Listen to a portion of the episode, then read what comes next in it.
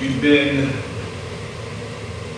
in a series in 1 Peter entitled Faithful Sojourners Walking Worthy in a Wayward World. And in this section that we've been spending our time in for the past couple of weeks, there's been a particular theme that Peter has been exhorting the elect exiles in, and by extension, the rest of us. That is the theme of submission. You have the English Standard Version. Your title at verse 13 actually says submission to authority. And that's what we've been focusing on for a couple of weeks now. We were looking at submitting to human institutions. We looked at the, the role of government and particularly as it pertains to Christians in their relationship to the government. Command there was to submit to human institutions. And then we looked last week at the servant and master dynamic. And while we confess and we readily admit that we do not have the slave master dynamic at work in our context today, so we don't have an immediate parallel contextualization to make. We do see that there are principles there for us to draw to use in the workplace. While we're not slaves and masters, and how you might feel about that is a different thing, but we don't have that exact dynamic. We do have the employer employee dynamic, and in like manner, the command there is to submit. And so it is today. We're going to look at the way that Christ submitted himself and how he became the suffering servant on our behalf. In Philippians chapter 2, Paul writes that Jesus, speaking of Jesus, that he emptied himself, taking on the likeness of a slave. How did he do that? By taking on a body like ours. Jesus Christ, the Word, became flesh. The Word who was with God at the beginning of time, since before the beginning of time. The one and only from the Father. The one who, with whom the Father has made an eternal covenant to give him a people with. That Jesus took on the likeness of a servant. To do what? Prophesied in Isaiah 53, to suffer. Not meaninglessly, not without profound purpose, but he did it for you and for me. So this morning, we're going to turn our attention to see how he suffered, see what he endured and even to see the example that he set for us as believers, as those washed in his blood to walk according to. The title of our sermon today is The Call to Christ-like Suffering. Undoubtedly, this is a, an element of the Christian life that is altogether forgotten, if not looked over and purposefully left out of many pulpits because who wants to hear that if you want to be like Jesus, that means you have to suffer? Wants to hear that. You want to hear being like Jesus means that you're nice, that you can prophesy, and you can heal people. That's what being like Jesus is like. But Peter's attention here is to be like Jesus means to suffer well for the glory of God. So with that in mind, let's stand together. Let's read 1 Peter chapter 2, verses 21 through 25 is going to be our focus. But let's actually start at verse 18 and read through 25. This is the word of the living God. Servants, be subject to your masters with all respect, not only to the good and gentle, but also to the unjust. For this is a gracious thing when, mindful of God, one endures sorrows while suffering unjustly. For what credit is it if, when you sin and are beaten for it, you endure? But if when you do good and suffer for it, you endure, this is a gracious thing in the sight of God. For to this you have been called. Because Christ also suffered for you, leaving you an example so that you might follow in his steps. He committed no sin, neither was deceit found in his mouth. When he was reviled, he did not revile in return. When he suffered, he did not threaten, but continued entrusting himself to him who judges justly. He himself bore our sins in his body on the tree, that we might die to sin and live to righteousness. By his wounds you have been healed, for you were straying like sheep, but have now returned to the shepherd and overseer of your souls. Amen. Let's pray. Father in heaven, thank you for ordaining this suffering. We thank you for sending Christ, who suffered in our place, who endured what was meant for us. Lord, it's almost ridiculous task to try to explain what Christ endured. How can any of us quantify the affliction that was laid upon Christ for our sake on the cross? But by the power of the Spirit, I ask you that you empower your word going forth and empower the receiving of your word so that this Christ may receive his due reward and be glorified in the rest of it. We pray this in the name of Jesus. Amen.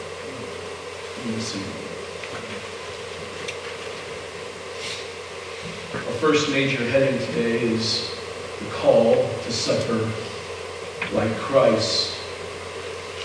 For to this you have been called. Peter is pointing back to what he wrote in verses 19 and 20.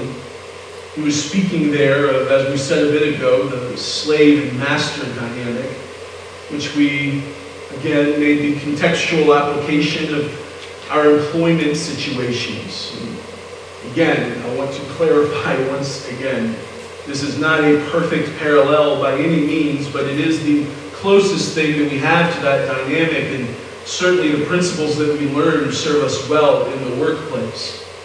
But in those two verses, he was speaking of, as you saw, suffering under these masters. That if you suffer as consequence for doing bad things, that, well, you should expect that to happen. You sin. There are consequences. And there's no honor in it when you endure it. But to suffer unjustly, when you've done no wrong, but have actually done good, this is a gracious thing in the eyes of God. Now, that, we're not to take that to mean that God loves it when you suffer. That's not to mean that God loves it when you, you have to go through things that are unjust. That's certainly not what it means. He's simply saying that it's a gracious thing in the eyes of God when you endure unjust suffering for the sake of God.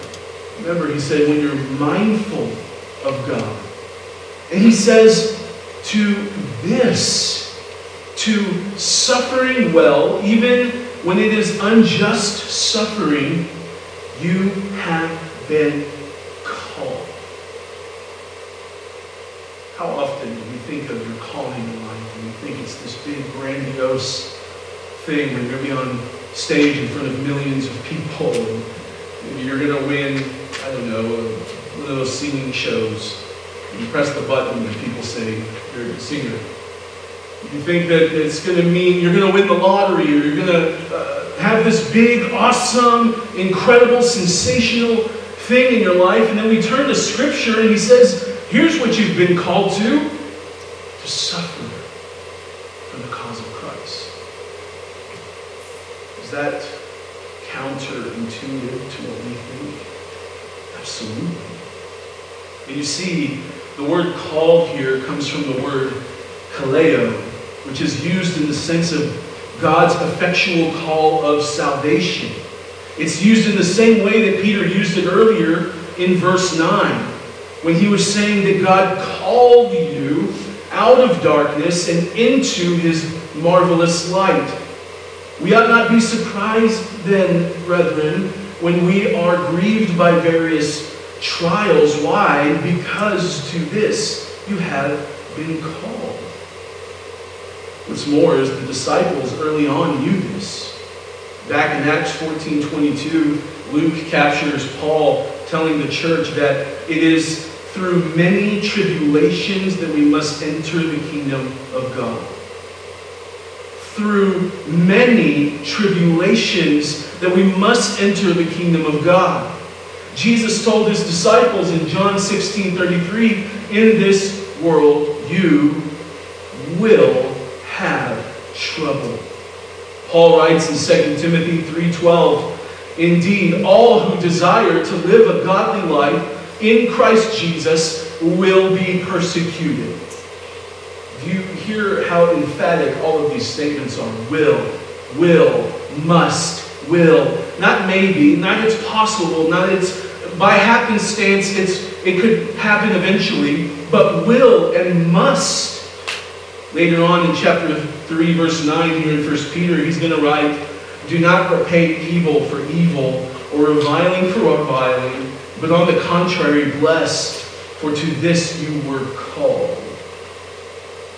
But much like the Jews in first century Palestine, we somehow fool ourselves into thinking that coming to know the Messiah is going to mean peace and prosperity and power.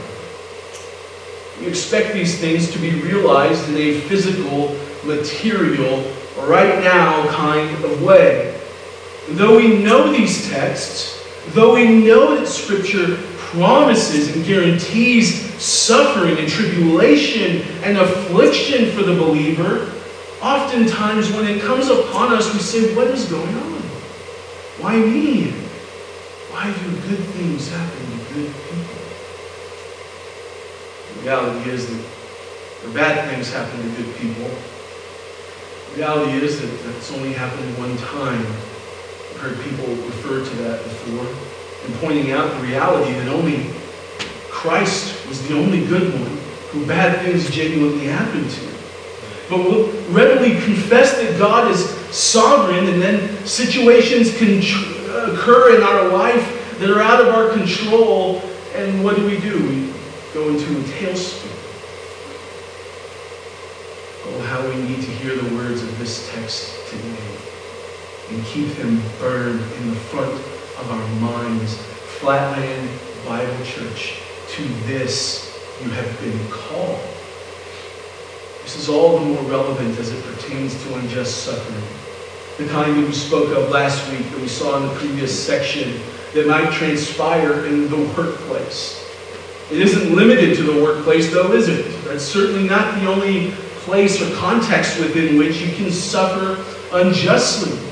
We can experience unjust suffering at the hands of the government, of law enforcement, of the culture, of your own family, and so on and so on and so on.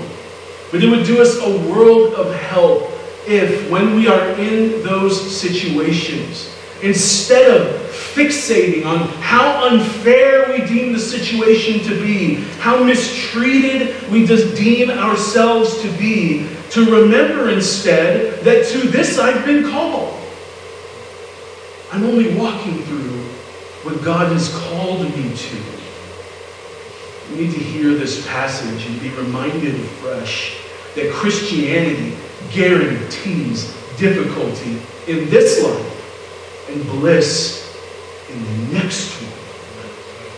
It's not your best life now. It's your best life later.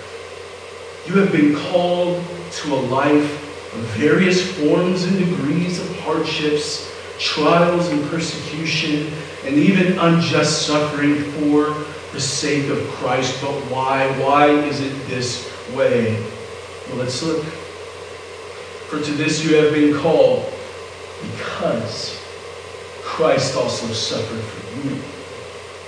The word here for suffer is actually used 12 times in this letter. Twelve different times Peter refers to suffering in this letter. Peter, Peter is focused on reminding these believers of their hope and pointing them to their hope in the next life as they are either in the midst of suffering or soon to endure suffering. Remember that he acknowledges in chapter 1, verse 6, that they have been grieved by various trials. They were already experiencing some, and they would experience more suffering for the cause of Christ. While we might suffer for the cause of Christ, for the name of Christ, we will never suffer to the extent that Christ himself. Think about that, though. When Christ came, he knew suffer. Didn't happen upon him. In fact, he came to suffer. He endured the suffering and left us an example in suffering. That word, for example, is so, so rich because it actually was used in the classroom setting to refer to these tablets that would be made that would have handwriting on them, upon which children would take another piece of paper and learn how to trace and how to write.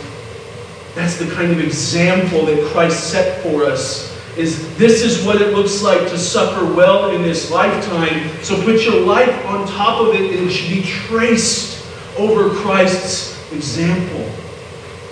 He didn't suffer unknowingly. He, his suffering wasn't something bizarre It was actually prophesied from long before there was no room at the end for Mary and Joseph. Christ knew the great suffering that awaited him. And he didn't back down. He didn't say, well, let's find a different way instead. No, he took on a body like ours anyway. And as he walked this earth, he recognized it and readily acknowledged it with his disciples, almost preparing them. In Matthew 16 21, it says, From that time, Jesus began to show his disciples that he must go to Jerusalem and suffer many things from the elders and chief priests and scribes and be killed and on the third day be raised. He's showing his disciples, you see because they were expecting this Messiah who's going to come in and triumphantly return the kingdom back to the Israel, back to the chosen people of God. And Jesus said, My kingdom's not of this world. I'm here to suffer. Could you imagine waiting thousands of years for this great conquering Messiah? And the one that comes is one who is humble and meek and came to suffer? Says to be mind blowing to the disciples. What, what do you mean, Jesus? Even after his suffering on the cross, the disciples still didn't get it. In Luke chapter 24, on the road to Emmaus, they're sitting there talking about all this stuff that happened when the glorified Christ walks up on them. And he said to them, O foolish ones and slow of heart to believe all that the prophets have spoken. Was it not necessary that the Christ should suffer these things and enter into his glory? Listen to that. Was it not necessary that the Christ should suffer these things and enter into his glory? And beginning with Moses and all the prophets, he interpreted to them in all the scriptures the things concerning himself. What's the Bible about? It's about God. It's about Jesus. It's about the plan of salvation. It's about how Christ is going to come as the suffering servant to suffer for the sins of his people, and by doing so, set an example for his people. I want you to notice there that Jesus knew he must suffer. And he even goes as far as calling it necessary. Now, while Jesus Christ obviously had a much clearer understanding of the manner in which, the details that will be surrounding his suffering, you and I today, we know that we must suffer as well, don't we? Because Peter's telling us. To this you've been called. The question we need to answer then is what will you do in that suffering? What will you do when the flames of affliction burn hot in your life? Will you throw a fit and fall into depression? Will the flames of the affliction burn hotter than your devotion to Christ? Will it cause you to alienate yourself from your brothers and sisters in Christ? Will it cause you to grow cold towards God? You know, whenever Job endured all that he endured, his wife said, Why are you still praising this God? Curse God and die. Job said, You speak as foolish speak. Because what was his response? The moment that something transpired in his life, he fell to the floor and he worshiped. That should be our response. After all, Christ left us an example? Christ suffered and left us an example so that you might follow in his steps. But what did this example look like? Look at verse 22 and 23. He committed no sin, neither was deceit found in his mouth. When he was reviled, he did not revile in return.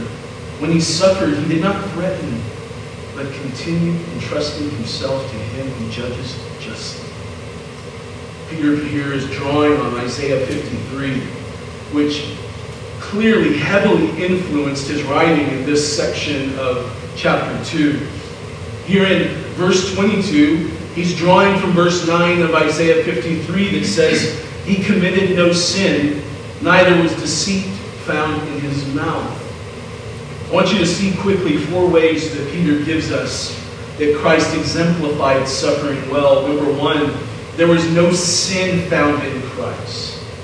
There was no sin found in him. He committed no sin. While you and I will not be able to say the same thing, we are sinful people. And Christ is perfectly sinless. We still cannot allow our suffering to lead us into sinning. And I mean this in a very practical sense. Often, when things happen to you, you can be prone in your flesh to react in your flesh but the example that was set for us is he committed no sin. So when it happens to me, what is my response? I must not commit any sin. Again, we won't be sinless in the way that Christ was. But we can certainly follow in his steps by the power of the Spirit. Second, when reviled, he didn't return the favor when he was reviled. In other words, people were speaking against him harshly in a way that can often be more damaging than the physical suffering that he endured. Remember when you were a child?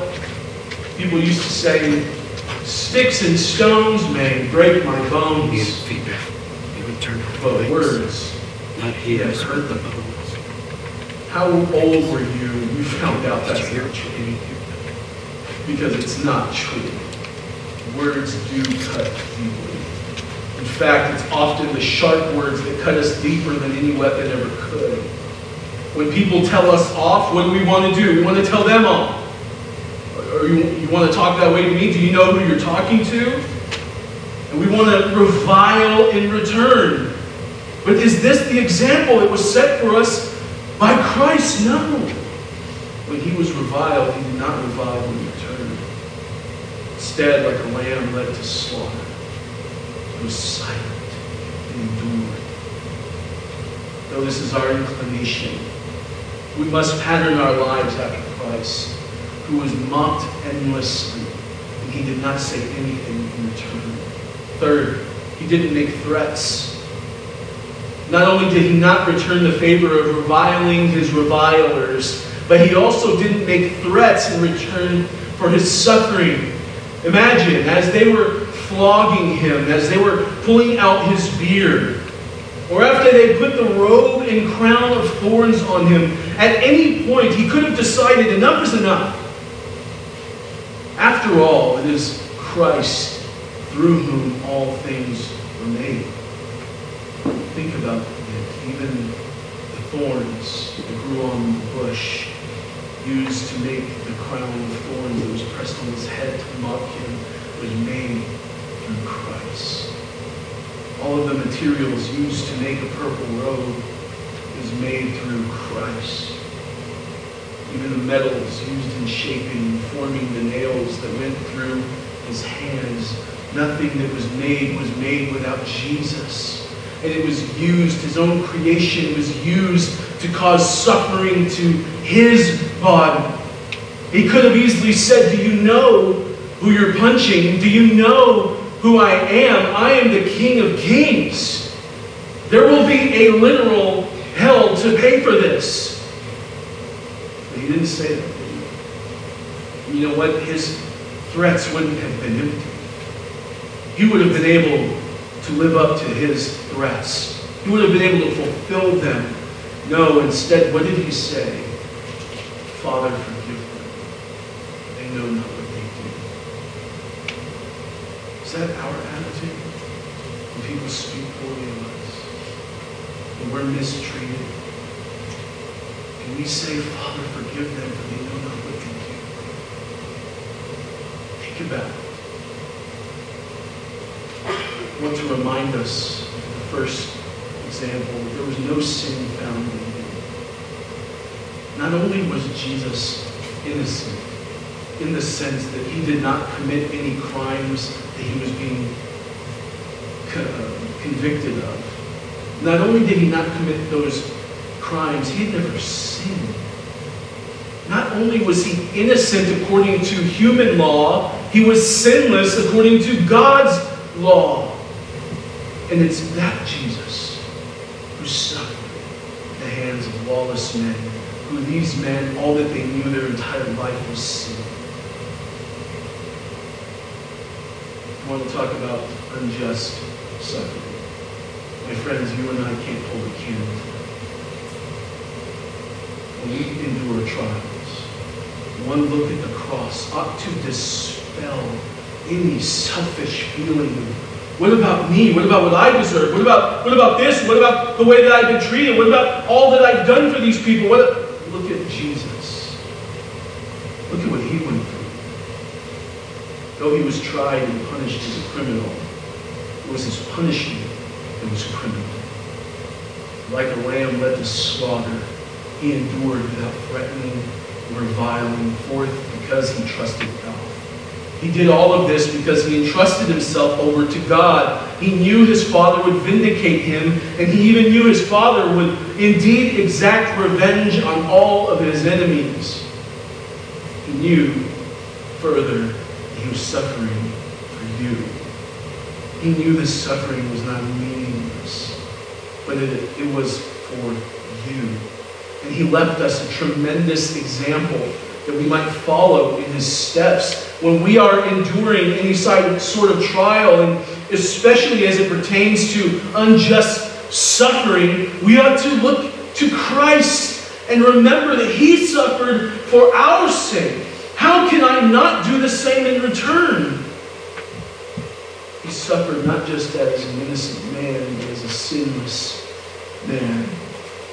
This is the most unjust suffering anyone can endure.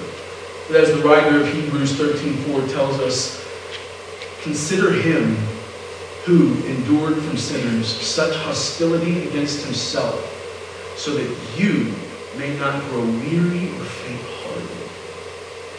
We are called into salvation wherein we will suffer for the cause of Christ, because Christ took up our cause and suffered that we might have salvation. Our second point, the vicarious suffering of Christ. Look at verse 24. He himself bore our sins in his body on the tree, that we might die to sin and live to righteousness. By his wounds you have been healed. Herein we find the doctrine of penal substitutionary atonement. And that's a lot of syllables, but a concise way of communicating that Christ died in our place. As we have just stated, Christ suffered not just as an innocent man, but a sinless man. We need to truly grasp this beautiful, profound truth. Listen to the sense in which this word bore is used. Listen to the meaning. To hold, bear, or support something that one is not obliged to. In other words, he held our sins in his body. The one of whom it is said in verse 22 that he committed no sin. Neither was deceit found in his mouth. He took on, he held every last one of your sins. And all of your deceit was found in his body. He never reviled when he was reviled, but as he was on the cross, he held every single time you've ever reviled anyone in his body. He held all of your idle threats that you've made to people. He held all of the times that you didn't trust God. He bore every last filthy detail of every last one of your sins. The things that you'd be ashamed and mortified to ever confess before people. The perfect, sinless Savior bore it in his body. Do you understand it is Christ who suffered for you in your place? You were the one who was supposed to suffer, but Christ didn't. I used to be an alcoholic. I hate my past. I hate who I used to be. I hate the decisions that I made. But you know who hates them more? Is the Father. Yet, as Christ was hanging from that tree, the Father looked upon his Son, who had never done anything wrong, as though he was Matt Cavazos. And in the same way, if you are in Christ this morning, the Father looked at his perfect, sinless Son as though he were you. And all of the anger that wells up within the Father's perfect, righteous heart towards your sin was poured out on his Son. Jesus never sinned. But on the cross, he took on all of yours. This is what is meant in Isaiah 53, 4 through 6. Surely he has borne our griefs and carried our sorrows. Yet we esteemed him stricken, smitten by God, and afflicted. But he was pierced for our transgressions, he was crushed for our iniquities. Upon him was the chastisement that brought us peace, and with his wounds we are healed. And the Lord has laid on him the iniquity of us all. Yahweh, the covenant keeping God, the holy and righteous God, took our guilt and laid it upon his son. If that does not move you this morning, do you know Christ? Do you realize how precious he is to the Father? Could you dare look at your life before Christ and say, Well, I wasn't that bad? My friend and you do not know God because you don't know how holy God is and how perfect and sinless Jesus is. He bore your sin. Never really been that bad. According to perfect holiness, according to fulfilling the righteous requirement of the law, my friends, all of us have sinned and fallen short of the glory of God now this morning. If you're not in Christ, all of that anger, all of that wrath, all of that fury that God holds towards sin is hanging over your head. You abide under the condemnation of your sinfulness. And you have only to expect to experience every last bit of that wrath for all of eternity if you continue to live in unrepentant sin. that would mean that it wasn't your sin that Christ bore in his body. It will be you who suffers for your sin. But if you are in Christ this morning, all of the judgment, all of the fury that was awaiting you is gone. Christ took the cup of the Father's wrath and he drank the whole cup down until there was not a drop left. This is a beautiful paradox that we find in the crucifixion that according to humanness, in, in a human's eyes, according to human institutions, Christ's suffering and subsequent death was the greatest injustice committed in history. Simultaneously, the Father's perfect justice was being satisfied. You see, He can't look at you in your sinfulness, looking at the debt of death that you owe Him, and say, you know what, we'll call it good. Don't you worry about it, kiddo. He's holy. He's just. He's righteous. He can't do that. He would be wicked if he did that. No, someone has to die for the sin, for the wages of sin is death. God can only justify you, absolving you of your sins, because Christ suffered and died for you. In the midst of human history's greatest injustice committed against the God man, God was redeeming man as he satisfied his perfect justice. And my friends, this is what Peter meant in quoting Isaiah by his wounds you have been healed. This is not a passage for you to take out of context and name and claim physical healing. Christ did not endure such tremendous suffering so that you could be healed of the common cold. To take this passage to mean that we are healed in a physical sense because of the suffering of Christ is to make so small what he endured and so big your physical afflictions.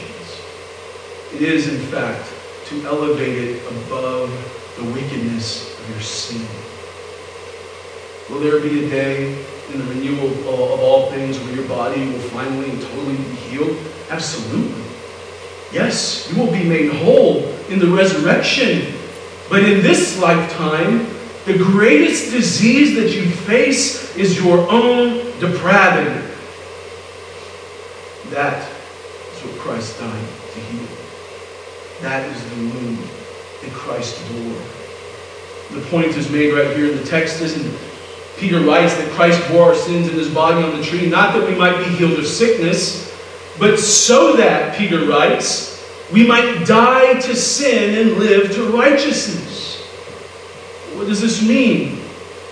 Paul deals extensively with this topic in Romans chapter 6 and 7. If you've never read and studied Romans, I encourage you to do so. It is a very detailed explanation of what happens in the gospel transformation. But in Romans 6 2, he asks, How can we who died to sin still live in it?